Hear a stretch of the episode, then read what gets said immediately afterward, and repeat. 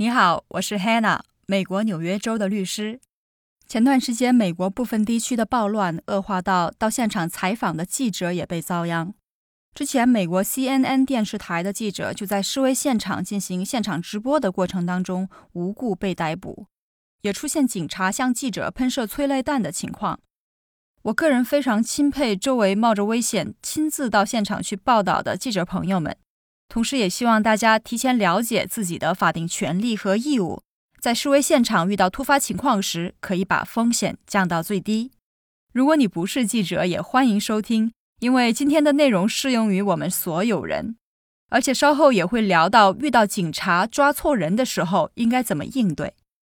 第一，要知道法律是站在你这边的，所以就算被警察问话或者被抓，也不需要慌。因为采访和报道的行为属于言论自由，受美国宪法的保护。而且如果没有正式的调查令，警察不能随意要求查看你的手机等电子产品，更不能随意要求删除你已经记录下来的视频。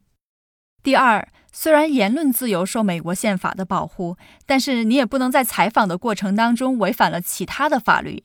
举个例子，假设一群暴乱分子砸碎了百货商店的玻璃窗，冲进去抢劫，这时候你可以站在商店外面拍摄，但是最好不要跟着他们一起进去拍，尤其在这家店已经关门不对外开放的情况下更不能进去，因为这会涉及到 trespass，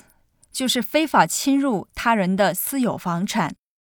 第三，如果遇到警察逮捕你，一定不能反抗。如果警察抓错了人，你可以随后通过律师提出异议，但是千万不要在逮捕的过程当中反抗，因为反抗逮捕不仅会凭空增加你的罪名，而且还会给警察合理的理由动用更强硬的方式，包括开枪。